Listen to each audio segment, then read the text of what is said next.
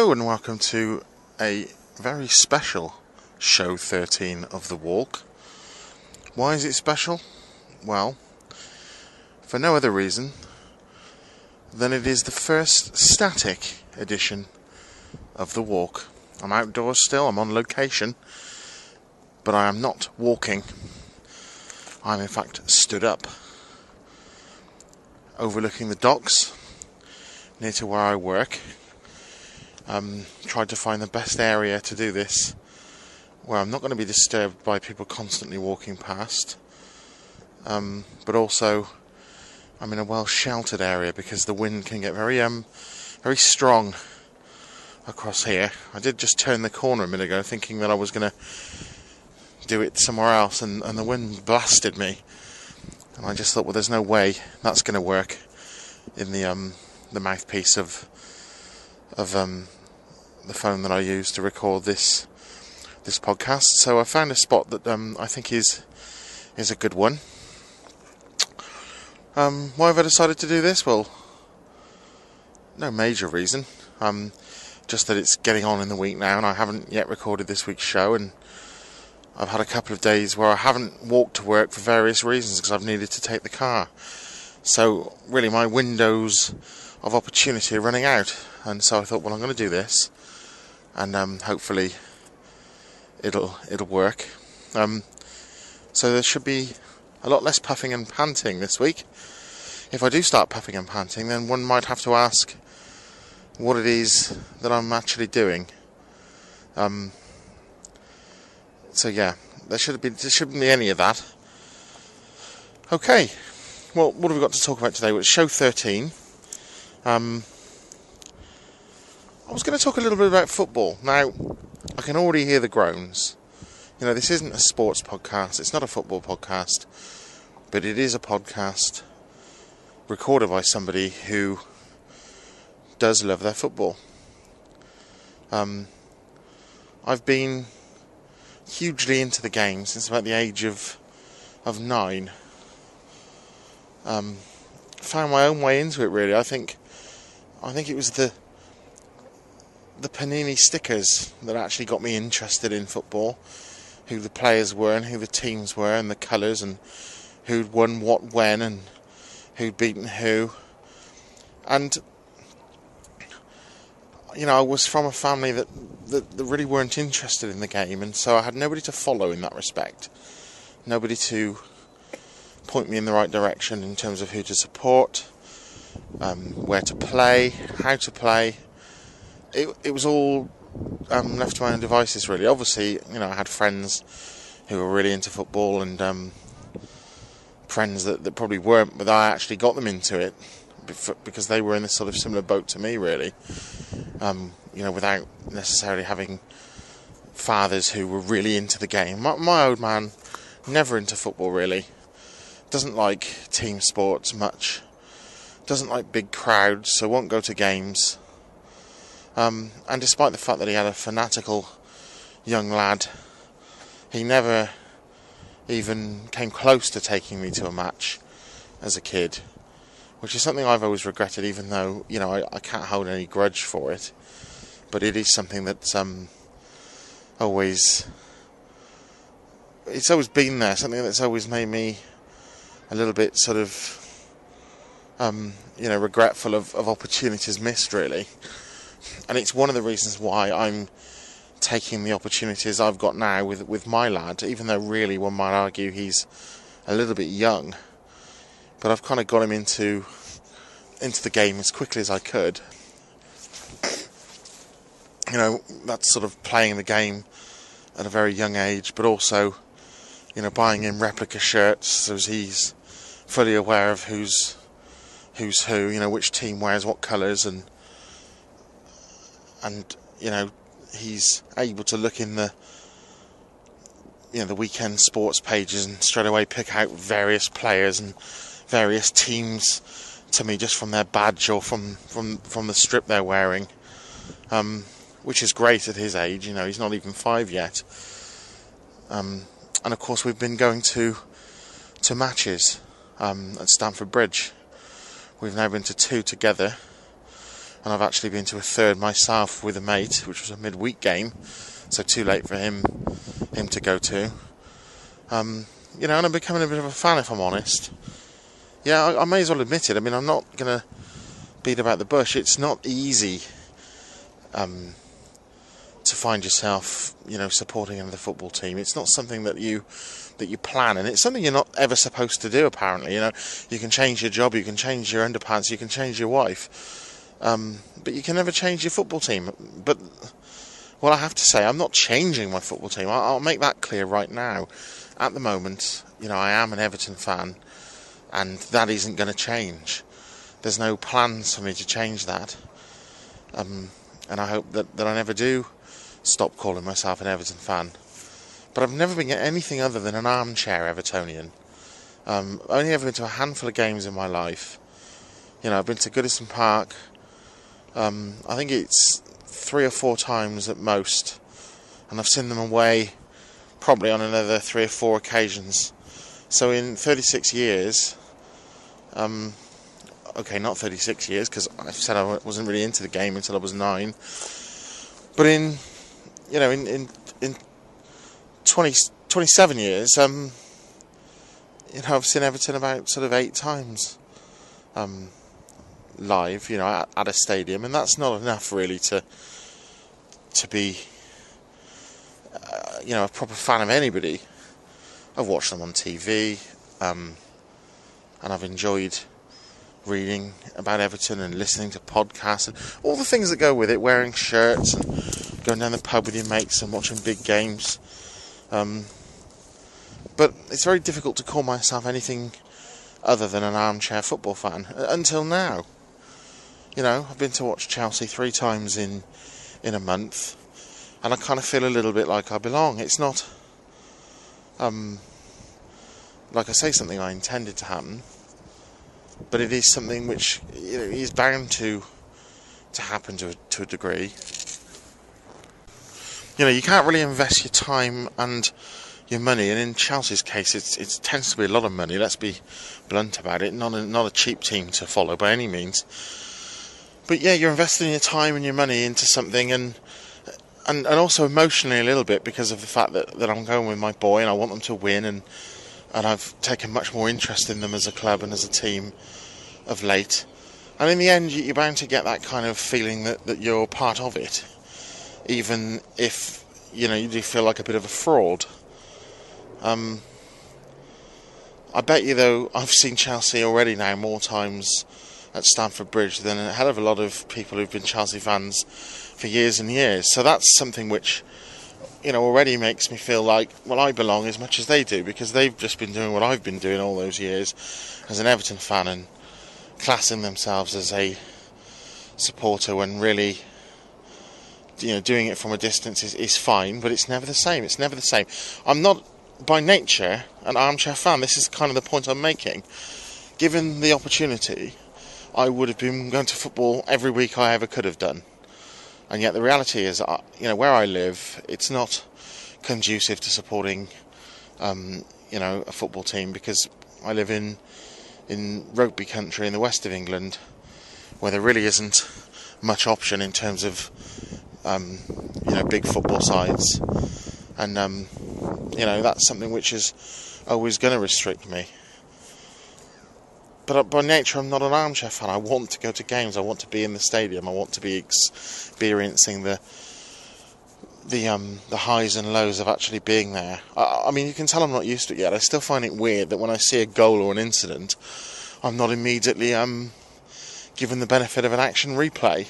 You know, so used am I to watching football on the television that I, you know, I haven't yet got over that.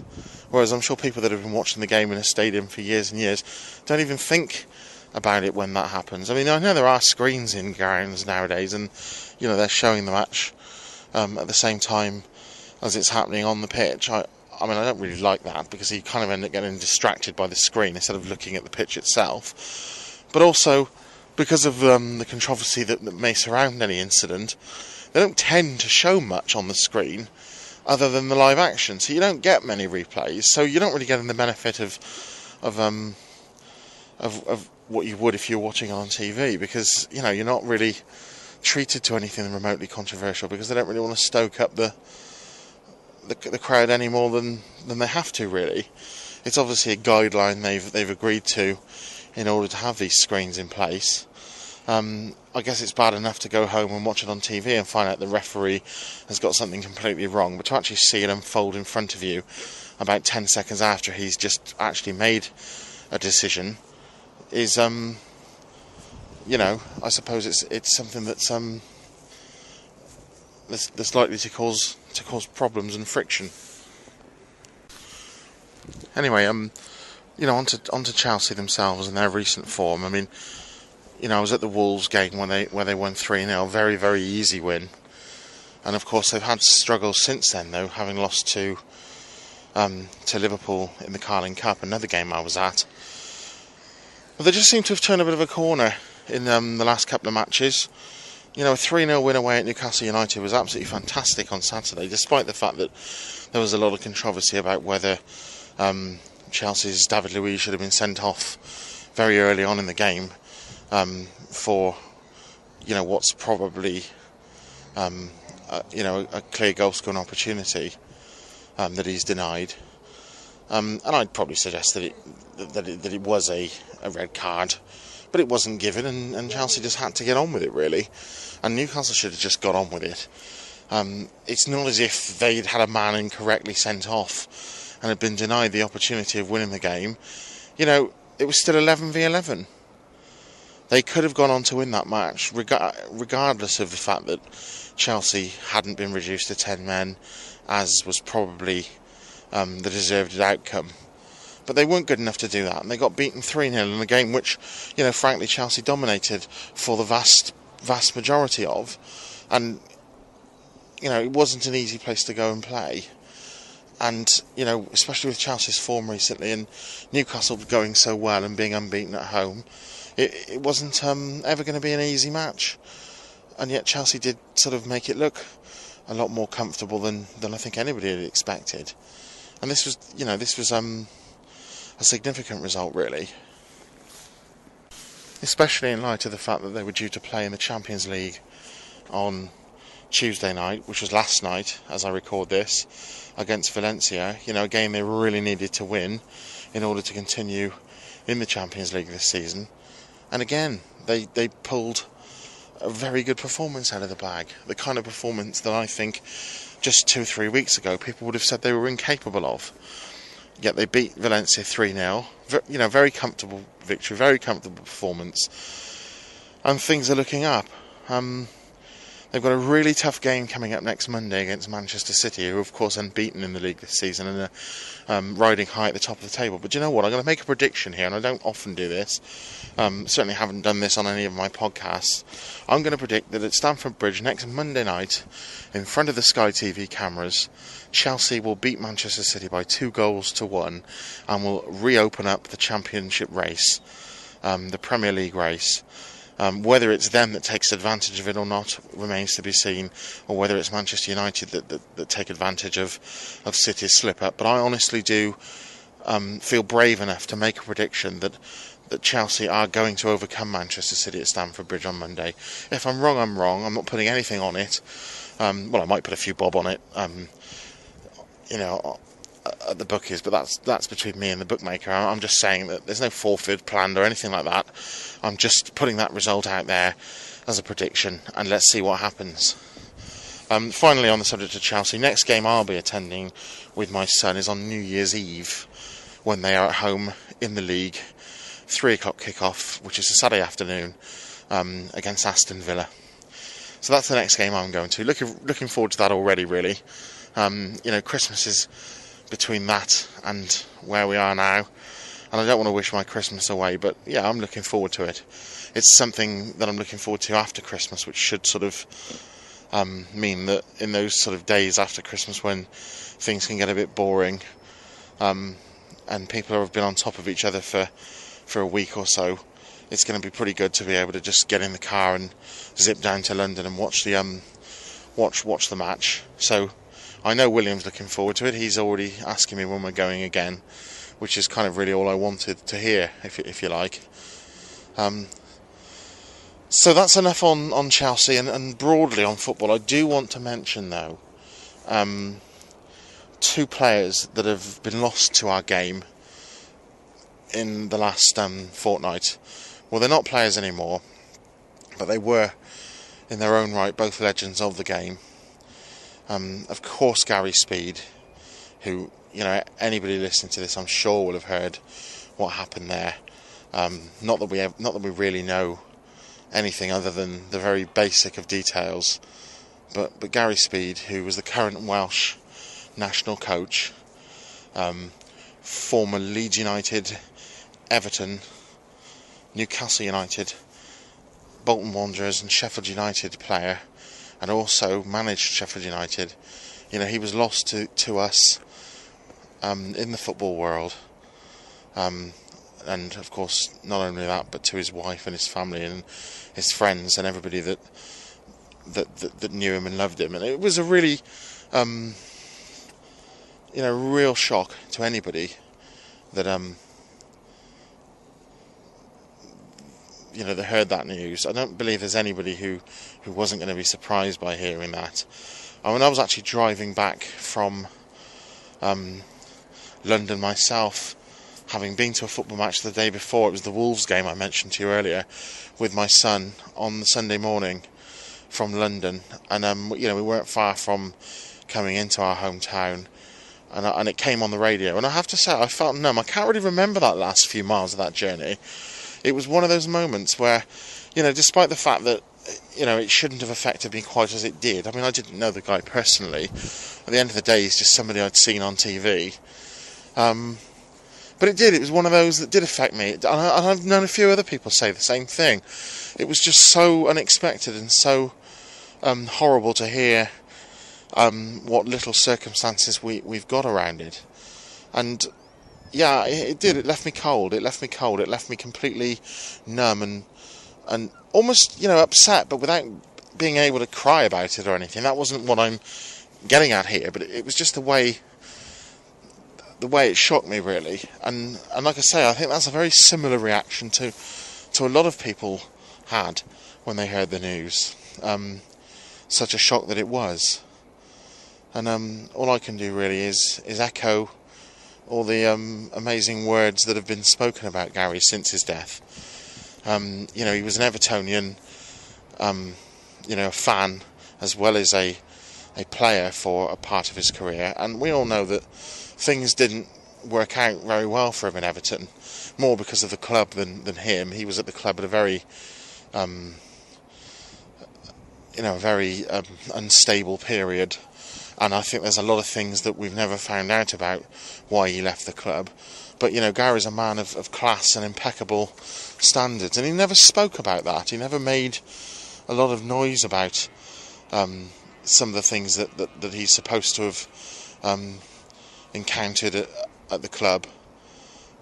You know that there there are all kinds of allegations made about what how the club was being managed and and run at the time that he was there.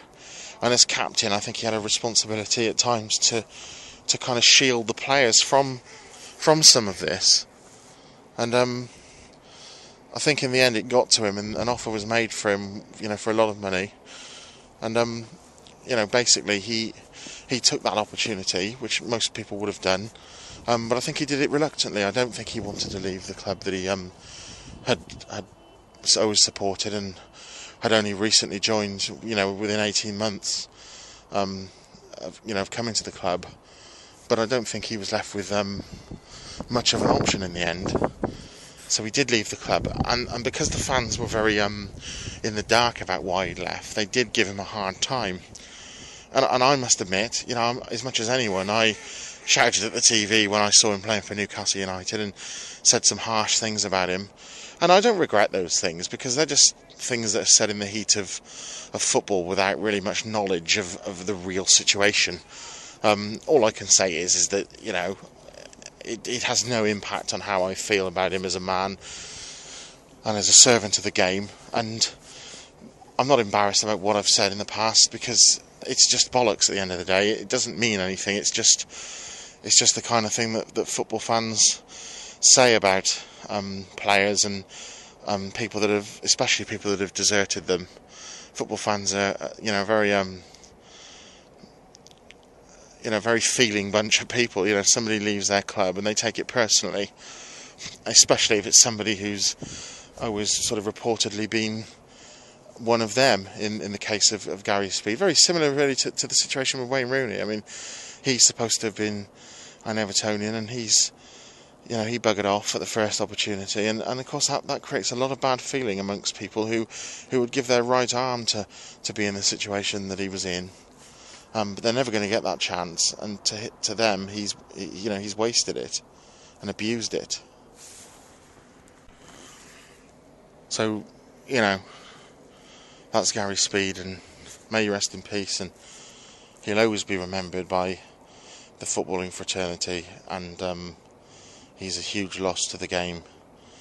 Um, you know, I believe he was going to be a very good manager, and the Welsh game was just starting to sort of recover some pride and some optimism really about the future.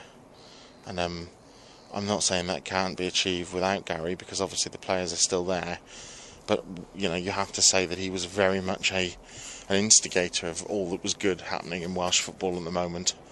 And um, it's difficult to see at this stage how how they're going to recover from, from that.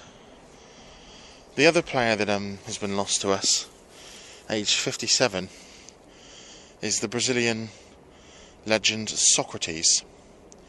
Um, he died on Sunday after an illness picked up in hospital after um, after he'd actually been ill for, for quite a while anyway. Um, you know, he's somebody I remembered um, in the World Cups of um, certainly 1982, which is the one he's probably most famous for. Um, the Brazil team of 1982 in Spain, at the Spain World Cup, you know, they were fantastic. And Socrates, um, with his trademark headband and his massively, you know, um, loping style, his his very tall, almost you know ungainly style, but yet sort of with with a degree of, of elegance as well. Um, anybody that saw him play will, will remember the way he looked on the field. Um, I was a bit too young to remember that, that World Cup in, in the way that I did the one four years later in Mexico in 1986.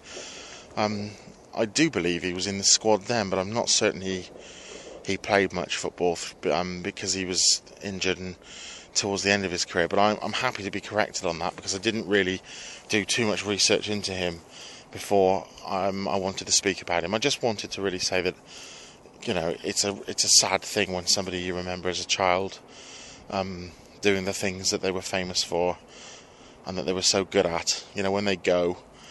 Um, you know he's not somebody who I've heard a lot about since he stopped playing, so it's not as if I've got much of a picture in my mind of what he was doing now and what he looked like. So to me, he'll always be um, this tall, elegant, um, bearded, headbanded figure in, in gold and blue and and white, the Brazilian football colours, on those those richly green, um, uh, you know, pictures of Spain in the World Cup. A very vibrant and colourful World Cup. Whenever you see clips of it, um, that sort of grainy early 80s, 80s footage where the commentators still sounded like they were commentating on the match over over a phone line. Um,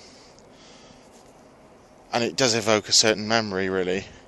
And that Brazil team, I mean, you know, we, we've we've heard these debates, and we'll hear them forever. Really, was it the best side never to win the World Cup? Um, to my knowledge, yes, but that's because my knowledge is limited. They're the best team even though I've, I've just said that I didn't see that much of that World Cup as a, as a very young seven year old, I did see some of it, and I've seen a lot of it since. Um, and to me, yes, they were the best team um, at a single World Cup, never to win that World Cup.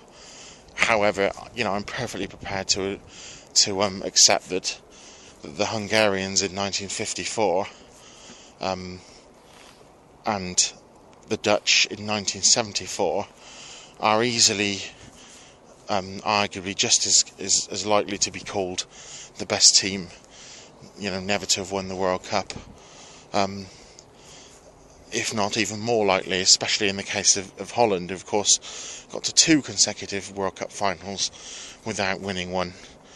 Um, so, so it's not really me opening up for debate. It really is just me saying that's what I think, and there isn't much basis for it other than and, than the limited footage I've seen of of those those three teams, if you like.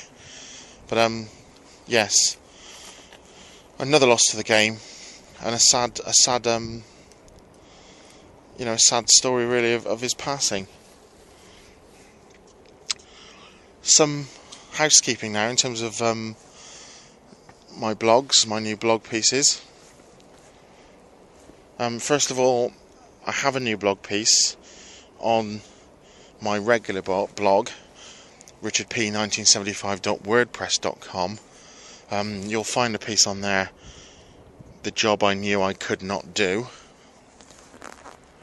You know, this is another one of my sort of outpourings, my unloading if you like, um, is something I've rarely talked about with anyone or in front of anyone other than my very closest um, family members and friends. And I just thought, you know, I have to say, I was sort of inspired to do it by um, by Danny Ruiz Tyson asking for people to contribute to his show. Um, that's Please Don't Hug Me, of course he was asking for people to contribute to his show and say, well, you know, have you ever had a job that you knew you couldn't do? Um, how long did he get away with it? Did you get away with it? Did he get caught? Did he get discovered? What happened? And, you know, I could have sent him a huge piece on it. And I know that he's not going to want a whole raft of, of me to contribute to his show when he's got probably lots of other people contributing as well. So I have sort of linked my blog to him and said, you, know, you're welcome to talk about this. But because he'd raised it, it, it, gave me the impetus to write about something which I've been planning to write or, or talk about on here, one or the other, for quite some time. Um, and in the end, I did put. Um, I was going to say pen to paper, but that's total nonsense. I did put fingers to keyboard, and um, I did, you know, decide to write a, a blog post, which turned into a fairly lengthy one, not my longest by any means about the job that I'd um, held with a um, a Big Four audit company, a global Big Four audit company, which will remain nameless, um, who I worked for for two and a half years from autumn 2006 until late spring 2009. Um, before being let go um, basically having been offered a severance to, to leave the firm. And I do talk about the emotions around this and how I kind of fought with the knowledge really that I that I knew um, I wasn't in the right job for, for a couple of years before finally being sort of found out and and, and, and cast out really. So please do go to my blog richardp1975.wordpress.com and you will see that new post on there. I also have a new blog. I set it up totally separate to the other one because it's far more daft and light-hearted and not really uh, meant to be a blog in in the same sense of the word at all. Um, I'm one of those people that, that spots bad signs, crap signs as I as I walk around. I'm sure we all do.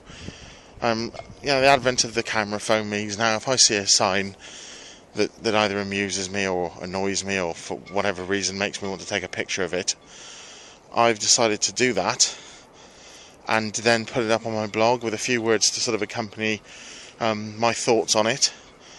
And um, hopefully it should be amusing, but also, you know, provide other other emotions um, the first one is on there now. It's a picture I took only last week. Um, I think the, the, main criteria is that you know it's a sign I'm taking a picture of myself. It's not going to be taken off anybody else's website.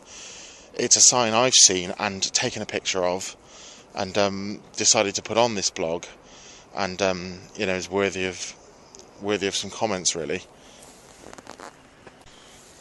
So that's what I've done.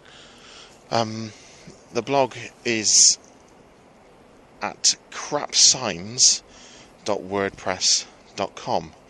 That's crapsigns.wordpress.com, and the actual blog is called Crap Signs that I have seen. I think um, you know it's a very simple name and it's not very inspiring, but it really is just crap signs that I have seen. Um, the first one's on there, as I say. Um, please do have a look at it and um, leave some comments and perhaps send me any crap signs you've seen. Like I said, they probably won't make the blog because it's supposed to be signs that I've seen. Although who knows, I might have a section on there for crap signs that other people have seen and wanted me to to see them. So that's fine if that does happen. All I would say is if people are going to do that, that would be great, but, but please make it signs that you've seen and photographed yourself rather than just things you've seen on the internet. Because we could all trawl through the internet and find thousands of, of crap signs. Um, but that's not really the point of, of what I'm doing um, doing it for. So, okay, so that's my two blogs richardp1975.wordpress.com and crapsigns.wordpress.com. I think that's going to be it. Now, you know, like I say, talked a lot about football this week, which isn't necessarily something which everybody's going to be be happy with. But do bear with me. You know, it's not a sports cod, sports podcast. I nearly said codpast then. I don't know what that is. Um, and it's not going to turn into one. But you know, I am somebody who's very passionate about football and always ever has been, despite the sort of cynicism creeping in as you as you get older and realise that you know the game and it's the circus that goes with it can can sometimes frankly be ridiculous. But um, it's it's important enough that there's no way it's not going to feature in a, in a podcast um, where I talk about the things I have experienced and encountered and, and, and what I think and what I know. So please do bear with me on that. Um, and that's really it for now this has been the first ever static edition of the walk. This is show 13. Um, it's been done in one take, but there may be noticeable pauses on the audio because um, at various times people did walk past, and I do find that it's much harder to kind of get away with it stood talking into your phone um, in what really is obviously not a phone call. Um, compared to what it's like when you're walking along and, and you're sort of out of people's earshot within within seconds. So I, I, have found that to be a little bit problematic. I mean, I'm in a spot where not many people have gone past, but those people that have, I've um, I've been quick to sort of execute the pause button, and um, so if it's a little bit disjointed in that way, then I can only apologise. Not sure what show 14 is going to bring us next week yet. No plans about what to talk about, and um, no idea what the format will, will be. Um, but please do keep looking out on Twitter. Um, you'll find me there, Richard P 1975, and um, I'll always update you with anything that I'm doing in terms of um, this podcast or, or any of my blogs. Um, so you know, it'd be great to hear back from people. Um, the final thing I want to add today, just before recording this show, um, the last bit of music I listened to was the latest album by um, Bon Iver. And I have to say that, you know, that's not listed in my top 10 albums of the year shortlist as yet on, on my blog. But it's going to be. I haven't got round to listening to it before now and if I'm honest, I wasn't really sure I was keen to. I don't know why why that was. You get you get mis mis um, misconceptions about about things, don't you? And I, I honestly didn't necessarily think it was going to be my thing, but I've just heard um, Bon Iver's self-titled. Um, I think it's his second album, which came out earlier this year, and I thought it was absolutely fabulous. It's definitely going to go on my on my um, on my nominees um, for the best albums of the year now, which you know I think is currently being led by either um, the Fleet Foxes, Helplessness Blues, or Kate Bush's 50 Words for Snow. They're definitely in my top two at the moment. There's no voting process or anything. When I say they're they're up there, it's because they're that's where I've decided they are. Um, and I'm not sure which order they're in yet. And I'm not sure whether anything else can come through and knock either of them off that, that perch. But just just so as you know, that's what I'm thinking. Thanks for joining me. See you again next week for show 14. Have good weekends all.